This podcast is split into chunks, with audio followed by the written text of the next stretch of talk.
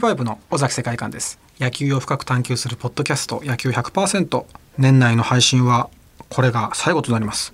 えーヤクルトが今年はね日本一になったので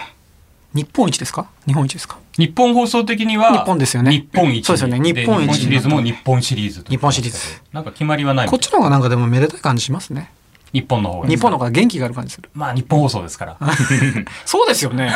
そそんなこともなんで気づかなかったんでしょうまかた俺自分で勝手に喋っ てるけどえ日本放送でスポーツ実況やっておりますケムさんことケム山光則ですはい、えー、いい年でしたね今年はね,、うんよかったで野す球ねプロ野球としてはえー本当に最高でしたよね最高でした、うんただまた来年最下位だった場合ヤクルトが怖いじゃないですかはしごとかも登った後降りるのがああ降りなくていいいやいや降りなくてい降りい別に自分から降りることはないですもんね、はいはいはい気づいたらこそうなった時に、まそあ、うずっと下だったらそこまでショックはないけど、そうっでてすこねとですね。なんでそういうこと、うだからそう常にこうそういうことを考えてるんですよね、その視点がそうなので癖癖なんですよこの方の視点はどうなんでしょうか。今回がシーズン12野球100%、えー尾崎さんが以前から会いたかったというゲストの方をお招きしております。えー巨人を中心とした著書でおなじみ、ライターの中溝康隆さんです。今回もよろしくお願いしまよろしくおす。願いします。お願いしますどうですか見方としては、尾崎さんは結構こう、ちょっとネガティブ思考というか。なるほど。はい。まあでも自分も結構物事を冷めてみるタイプなんうでん、だからこう、のめり込んでみれる野球が好きなのかなと。うんうんなんかこう、どうしてもねこう自我がこう邪魔してしまうんですよね。なんかこう、自意識過剰な面もあるので。あーでもプロ野球見てると、こう、ホームラン一本にめちゃくちゃ心から喜べるみたいな。だからプロ野球の中毒性にこうハマってしまったのかなっていうのは思いますね。それは近いかもしれないですね。やっぱりこう、立ち上がって叫んだりすることってあんまりないですようね。ん今回もサンタナって叫んだんですけど、東京ドームで気づいたら。あーあれはすごい。このごな時かなかね大人になって心からこう拍手を送るとかうんなかなかないので、ないですようね。ん、球場はいいなと思いますね。そんなライターの中溝康隆さんと。亀井ちゃん、俺は亀井ちゃんにいっぱい元気もらったよ。 ごめんなさ本い。当はダメなんですけ どね。あれはね完璧でしたねはい。よかった。声質といい、間といいはい。はいあと、その後にやっぱこう溢れ、亀井選手の涙とともに、お客さんからも声も溢れてきたので、あれ、あーあれこそヤジですよね。あの愛の手はね2021あそうか、合いベのス手か。トです合いねの。手か。そうか。もうだから、あ歌舞伎みたいなもんでしたよね。そうですねあれはい。 あのタイミングは本当にベストでしたよね。最高でしたようんね。声が良かったんだよな。だからその人の人生もあの野人にこもってたので、最高でした。えー第2回のテーマはこちらです。巨人を書き続けるライター中溝康隆とは何者なのか、はい。えー今回のゲスト中溝康隆さんは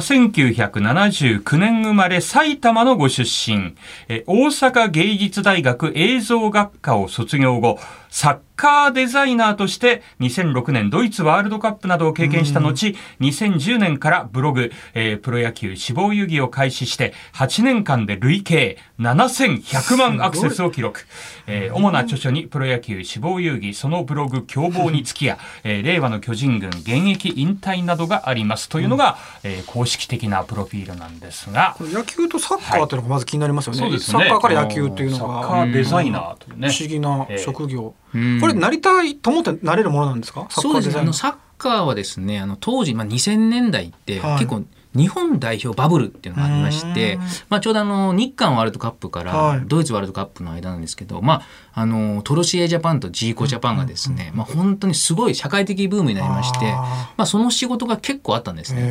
へだから自分もまあスポーツに関わることやりたいなと思ったんですけど、まあ、ちょうどあの当時はあの動画配信もなくて、うんまあ、サッカーの映像と DVD にこうパッケージングして売るみたいなーじゃあ感じであす、ね、んまりこうリアルタイムっていうの難しかったんですかちょっと遅れてみるという。そうですねなんかこうスタジアムからこう写真が送られてきて、へえそれを元にこうパッケージをデザインしていくみたいなえ。感じでだから本当に一番下っ端でしたけどすごく面白かったですね。あ、その現地にも行かれてたんですかああのですね、もう基本あの事務所でですね、あへえのパソコンでこう写真を待ってデザインするみたいな感じああでー、しそたっ。か、そっちの、そう、はいあそっかそこからでも野球、プロ野球のブログを書こうと思ったのはどうしてだったんですかそうですね、まあ、あのサッカーがですね2006年のワールドカップではい日本代表が惨敗を喫しまして、あのそこまでのバブルが崩壊しちゃったんですうね。んでちょうどあのサッカー周りの仕事がどんどん減っていく中で、はいまあ、自分も転職しまして、うん 次あの化粧品メーカーのデザインだったんですけども、まあ、すごくこう9時6時のすごく規則正しい仕事になりまして、まあ、あの時間ができたので、結構あの会社帰りに東京ドームに通うようになりました。はい、でそこであれ俺やっぱ野球好きだなと。でまあ、文章を書く仕事もしたいなってもありましてこう始めたのがプロ野球渋谷駅っていうブログですそのね。頃のジャイアンツの4番は誰だったんですそかの頃はですねラミレスですね。あちーょっとヤクルトファンの方には申し訳ないんですけどもあのグライシンガーとララミレ スゴンザレスですね。あゴンザレスそうなんですあの打撃のいいそうですまあ、あの頃って、よリッくキー・ゴンザレスでしたっけそうですディッキーです巨ね。人から、あ、ヤクルトからよく巨人うんに、すごかったですよねいろいろいっぱい。とにかく、ええまあ、そのハウエル選手がももともといだいぶ前に行ってそそ,、うですねうんこからしばらくはハウエルあとはペタジーニがありペまタジーしン。てペタジーン。であのラミレスグライシンガグラーイシンゴガーンザレスでその時横浜からクルーも取って。ああの主力選手が全員他チームの助っ人っていう これファンとしてはどう見たらいいんだみたいあ、はい、なありましたね。その頃ですねではいでもその頃坂本選手がデビューした頃ってうんなんかこうバランスはね取れてたっちゃ取れてたんですよね。うんうんうんちょっとヒヒールのような側側面もあったり、そうですねこれからのうん期待もさせるというか、うんっていう感じでしでちょうど監督が辰徳だったのではい。あ俺の辰徳が監督してるみたいな。あはあ、いそうか、それもやっぱり、うんあれですよね、子供の頃見てた選手が監督っていうかそれこそそ今高津監督がそうですけど不思議な気持ちになりますよねうん。あなるほどでまたちょっと違った苦しみをこう抱えてるのを見るのもちょっとたまらないですよね。そうですねあの選手時代とは違った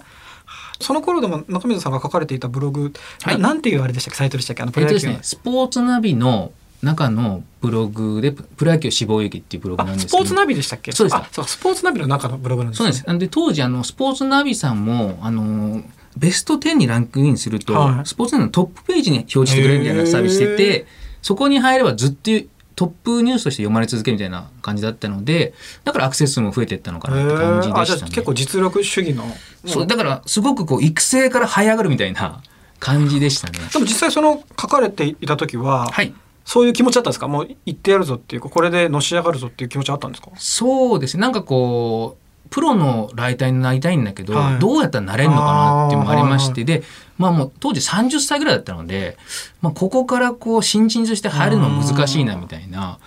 でまあね、ちょうど、まあ、ブログも当は時サービスとしては結構もう流行りが終わったぐらいの感じだったんですけど、まああえて、まあ、このぐらいしか場所がなかったので、はい本当こういくつ、まあ、独立リーグみたいな感じあですよね。そうですよね、うんすごいなそこからだんだん広まっていってる手応えはあったんですか、そうですね、まあ、当時の巨人が、はい清武の乱とかあーいろいろこそうい事件もありましてでちょうど2011年オフだったあの村田修一選手と杉内俊也投手の FA 獲得がああってー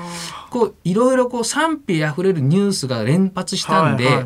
あのちょうどタイミングよく読まれたのかなっていう感じでしたね。じゃあそういうことがあるとちょっとこう美味しいなっていうのもあったんですか、そうですね書き書きがいがあるなやっぱりこう野球ファンって人事が好きなんですよ。ああの誰が移籍するとか、はいはいはいね、あので人的 FA 人的賞誰が出るとか、うんああいうネタがやっぱみんな大好きなんで巨人の場合ってそういうネタに事を書かないというかそうですねはい、だからまあタイミング的にラッキーでしたよねで巨人も2012年にあの5冠達成とかしてて、はい、めちゃくちゃ原巨人が強さのピークだったので、うんまあ、そういうネタも楽しむ余裕があったみたいな感じでしたね。そうか、はいその単純に勝ち負けじゃなくてそこに目が向いてたんですねファンのそそうそでれすそねれどころじゃない時もシーズンもあるじゃそうないでですすかねうんでこれが例えばあの高橋由伸監督時代に始めてたら、はいまだちょっと違った感じになったのかなとか思いますもん、ね、時代もあったんですねとはいえね、やっぱり切り口が面白くないと読まれないいわけやですけどそうですよ、その辺はどういうなんか自分の特徴というか。あのスポーツ新聞が書けないことを書こうみたいなのをちょっと決めてまして、はいまあ、例えばあの村田修一選手の人的保障、いうんプロテクトリスト完全ガチ予想み たいなあのスポーツチームで言えばそこら辺ね忖度があって書けないんですよね、はい選手とも接しますし、うんで自分はまだあの選手との付き合いも全くなかったんで、まあ、この選手がやばいぞとか結構好き勝手に書いてたらまあ、ね、それを結構掘り下げていくと、はいあのすごく面白いネタなんで。うんまあ、その辺でちょっと火がついたのかなっていう手応え週は。刊誌みたいな立ち位置ですね。そうですねああ、でも読みたいもんな。確かにその新聞の忖度を感じるのもそれはそれで面白いんですけどね。うんなんか これはここって書いてんのかなとか、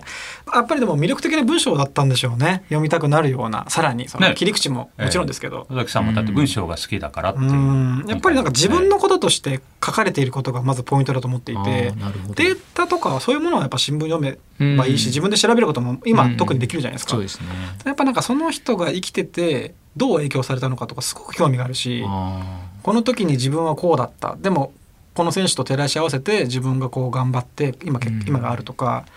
やっぱり自分もそうやって野球選手に置き換えて見ているんですねこの今日の試合で言うと、まあ、今自分の仕事してる感じでこの選手になんか感情移入したいなとかそういうーの決めてうんそういう選手が三振してしまうとさらに落ち込むしあその選手がヒーローインタビューとか受けてると自分のことみたいに嬉しいしヤクルトはやっぱそれがししやすいかったんですねー。結構選手に自分の人生を乗っける感ですよね。乗っけてましたずっと。で僕はアマチュアの時とかはう、ん。もう常にもうヤクルト負けていて古田監督時代ですあねー代打代打俺時代とかはもうかなりこう厳しい時代だったんですけど、うん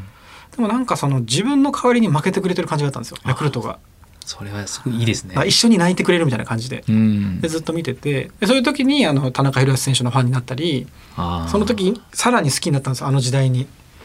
古田監督あと高田監督小川監督ぐらいの時がうん結構今思えばなんかポイントだったなと思いますね。なんかこう不思議とこう応援してるチームが勝つ時よりも、なぜかこう自分の気持ちが乗る時ってあるじゃないですか。はいはいはいだからその辺がこうプロ野球のこう複雑なところで面白いところかなと思ってて、そうですねだから自分も例えば松本哲也選手とか、あーはい当時のあの巨大戦力の巨人はでい育成からこう出てきて、んで最初すぐあの一塁ベース書き込む時に足骨折しちゃったんですよ。あーでもうダメじゃねえかって感じだったんですけど、まあ翌年からこうセンターで新人を取ったりして、うん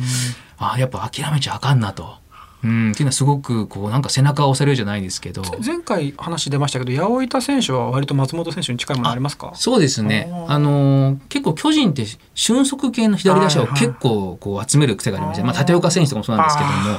だからあの枠もまあ重信選手がいたりとか、はいはい結構多いですよそね。して梶谷選手もい若ます林し選手は違いますか若林じゃスイッチヒッターなんですけどまあでもタイプは似てますよねああの辺が結構えぐいなっていう編成ーではあって、はいはいはいはい巨人の場合って松原の方ね、うんええあー松原選手もそっか。同じタイプの選手をいっぱい集めて、うん あの競わせていく誰か一人出てきたらいいみたいな感じなんでだからそこはもしかしたらあの他球団ファンの方からしたはらい非常な感じに映るのかなとあーいうのは感じますよね。いやー面白いな結構ヤクルトとね対照的というか、んあの巨人はその、うんたくさん人がいて、うんはい2軍3軍があって、うんその中の競争みたいな、はいはいヤクルトは人数少ないんだけどその中で育てるみたいな、うんカラーが違うのがまた面白いですよね。ええでもこう話していいと思うんですけどやっぱそのちょっとこう野球界全体で見たらネガティブな話題が多いのかもしれないですけど、うんジャイアンツは。でもその分やっぱりライター的にはもう書くものがありすぎてしょうがないって感じなんじゃないですか。そうですね、書きまがあいがある。巨人の場合だととりあえずネタには困らないんでうん特に辰徳が、ね、監督だ ととある日突然わっしょいベースボールとか言い出したりとかね。もうそれ何な んだとはい。もうそれで、ね、23本基地かけちゃうぐらいな んで面白いですよねあの人うん胸と胸を突き合わしてとかこうそれ好きですよね。ええうんあのよく囲みで聞い てて、はいえっとかって思う時あるんですけど。でも魅力言的葉だのよな。うんすごい言葉に特徴がありますもんね。そうですねなんかパワーワードをめっちゃ連発してくれる んで、まあ、徳田原に足がかかってるとかよく言ってるんですけど、はいはいはいなんかこう辰徳のコメントを試合後に聞いて、はいその試合が完結するみたいな、あーなんかその辰徳文脈といいますか、うんなんかそういうことをやってくれる監督っていうのは、ね、この令和の時代に結構貴重じゃないかなと。確かに。はいなんかね、良き兄貴分的な監督が増えてるじゃないですか。まあ、はい中島監督も高津監督も。ちょっと寄り添うそうですね監督が、はい。なんか辰徳はまあ恐怖政治なん で。そうですね。でもそれはなんか、悪いことじゃないと思いますけどね。ななんかねやっぱいろんな色があっていいと思うんではいだから本当にこうイデオロギー闘争じゃないですけど、うんだから本当ヤクルトと巨人のこの対照的な、 ね、球団経営のスタンスとかもそうですね。な落とし込むと面白いですよね。ううんんか、ま、昔ほどその巨人とヤクルトがなんかこの敵対してる感じも最近ないなと思いますね。そ、ね、こが結構ライターとしては悩ましいところで、はい、あの野村ヤクルトと長島巨人の,はい、あのグラッテンと中西が殴り合うみたいな。恋も骨折して、そうです。あの、殺伐とした感じがドラマを生んだかもあるので、うん、あの時かなりやばかったですよね。やばかったですね。で、あの、ね、あの試合から確かあの頭にの当たったら金魚で退場っていうルールができたりとか、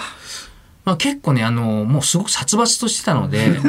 なんかこの今のこのプロ野球界のね、まあ、こう、部活動感というか、なんかここはまあね、新しいファンを入れるのはすごくいいと思うんですけど、まあこういうちょっとうるさい自分みたいなこう、オールドファンには、まあ、これはどうなんだろうなって思っても正直ありますよね。はいはいねあの神宮に来た時のこのジャイアンツのビジターのユニフォームのあの色がやっぱりもう悪い色って僕の中 では刷り込まれてて来たぞ来たぞっていう感じでそれはやっぱ子供心になんかドキドキしましたね見ててバチバチ感もねいや面白かったですよ、ね、でちょうど伊藤智人さんが抑えやってる時とかもその、はいぐらいだったと思うんですけどなんかあの時の長嶋さんが監督でしたかね、うん、そうですねあの時とかもやっぱり上原の敬遠ああそうかあのあれも良かったですね当時ねあの毎年のように松井さんとペタジーニがあそうだそうだそうキング争ってて、ねはい、あのシーズン終盤になると結構えぐい敬遠合戦が始まってて、はいはいね、その一環で上原さんも涙を流すみたいな敬遠させられたんですねでその涙を流しながらの敬遠ってすごいじゃないですかす、ね、今だとちょっと想像できないですよね、うんうん、今だったらあの上原さんのマウンド切り上げる感じとかちょっと炎上するんじゃないのかなってネットでねありまあ蹴ってましたもんねうんその松井さんを敬遠した試合がもう消化試合だったんですけど見に行ってて、うん、で結局ホームランを取れなかった後に帰りにこう中学校の時友達と駅まで帰ってて傘持ってたら、こう年上の男性に「傘やめろ」って言われ て「傘持つな」って言われてすごいえなんでだろうと思ったんですよでその時は分かんなくてその敬遠してホームランを取ったとか、そういうそのそこまで分かんなってなかったので、巨人ファンって怖いなと思って。 書いたんですけどね今になったら確かにまあ言いたい気持ち当時本当ファン同士も殺伐としてたんで下手にあの帽子とかかぶって球場の外に出ちゃうと絡まれたりもする、はい、しますよね。、あの昔あの信濃町に行く駅の歩道橋に落書きしたの知ってますか、はいあありましたねマジックで、はい、あれとかもすごく好きで。え、ケンさん知らないですか。あの歩道橋まだあるんですけど、普通に信濃町の駅まで行く球場、ね、そこにいろんなこのファンの熱い思いが、ね、山ホームランとか、うんえーはい、今でもあるの今もないですね今もないそれが面白くて負けた後とかはずっと見るんですよそれをなんか傷を舐めるかのようにあれですね後楽園ホールでプロレスファンが階段に同じの書いたんですよそういうそういう文脈があったんでなんかこう80年代90年代っぽいなっていうのは感じますよねで中溝さんは、はい、えー、ジャイアンツに関する著書だけではなくて、はい、現役引退という本、うん、今尾崎さんのところにありますけれど、ねえー、これは野球界全体をテーマにした著書もありますんで。うんうん今後またなんかいろいろ広げていきたいという感じはあるんでしょうそうですねあの次のあの本の予定もですね、あの助っ人ベストヒット100っていう。おお、読みてえな。、助っ人選手をあの100人分がっつりいこうかなと。 100人でも足りないんで1000にしてもらってもいいですかそうですね。本当に100でもこの選手入れられないなって出てきちゃうんで、まあ、本当にあのハドラーとか水食ってたハドラーとかですね。あの解説で人気あるんですよね。はい、そうですメジね。ャーリーグの方でまた。意外とですね、向こうに帰って、あの、エージェントやったりとか、牧場経営してる人とか。牧場誰でしたあ牧場だな、ウッズですね、タイロン・ウッズ。あれまたでも、あ、違うか、ウッズじゃなくて、あの、独立リーグに来た選手誰でしたっけブランコですね。ブランコだ。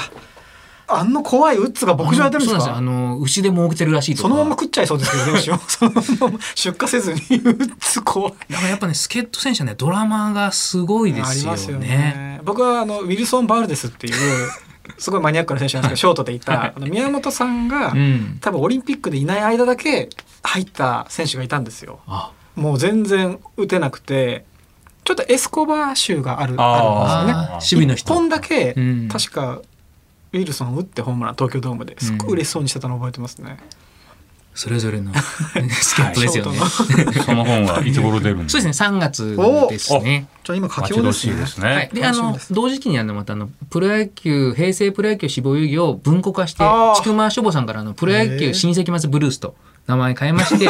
それもあの3月に頃に出ますので、楽しみです。楽しみにしております。うん、え次回はですね、えー、中溝さんが愛する読売巨人軍についてたっぷりとお話を伺おうと思いますのでよろしくお願いします。はい、よろしくお願いします。クリーパイプ尾崎世界観の野球100%エンディングのお時間です。さんウィルソン知らないですかウィルソン覚えてますよ。覚えてますか何でしたっけなんか猫とかいうあだ名ありませんでえしたっけ猫でしたっけ猫じなゃんかなかちょっと髪ったがもじゃもじゃではいはい。ショートですよね。ショートですショートですはいは。はいい覚えてます、覚えてでます。ファームの日本一に貢献して帰ったと一年ですよね。一一年年で一年で、ね。はい、日本一にななかって帰っなかたショートのすごい外国人が来ないですね。そうなんですよねそう考えるとセカンドは結構ね、いたうんですよん私の大好きだったヒルトンとかね。あーロローズ選手もそうですよねロバート・ローズさんも、はいあれはベイスターズですよね。ベイスターズですはいはい。いろいろありますが、また来週も、来週じゃない。えっと次回もよろしくお願いし放送まみすたいなあそして良いお年をあになりますねそうですね。はい今年もお世話になりましたえーこれが配信される時は12月29日なんで、はいえー良いお年をと。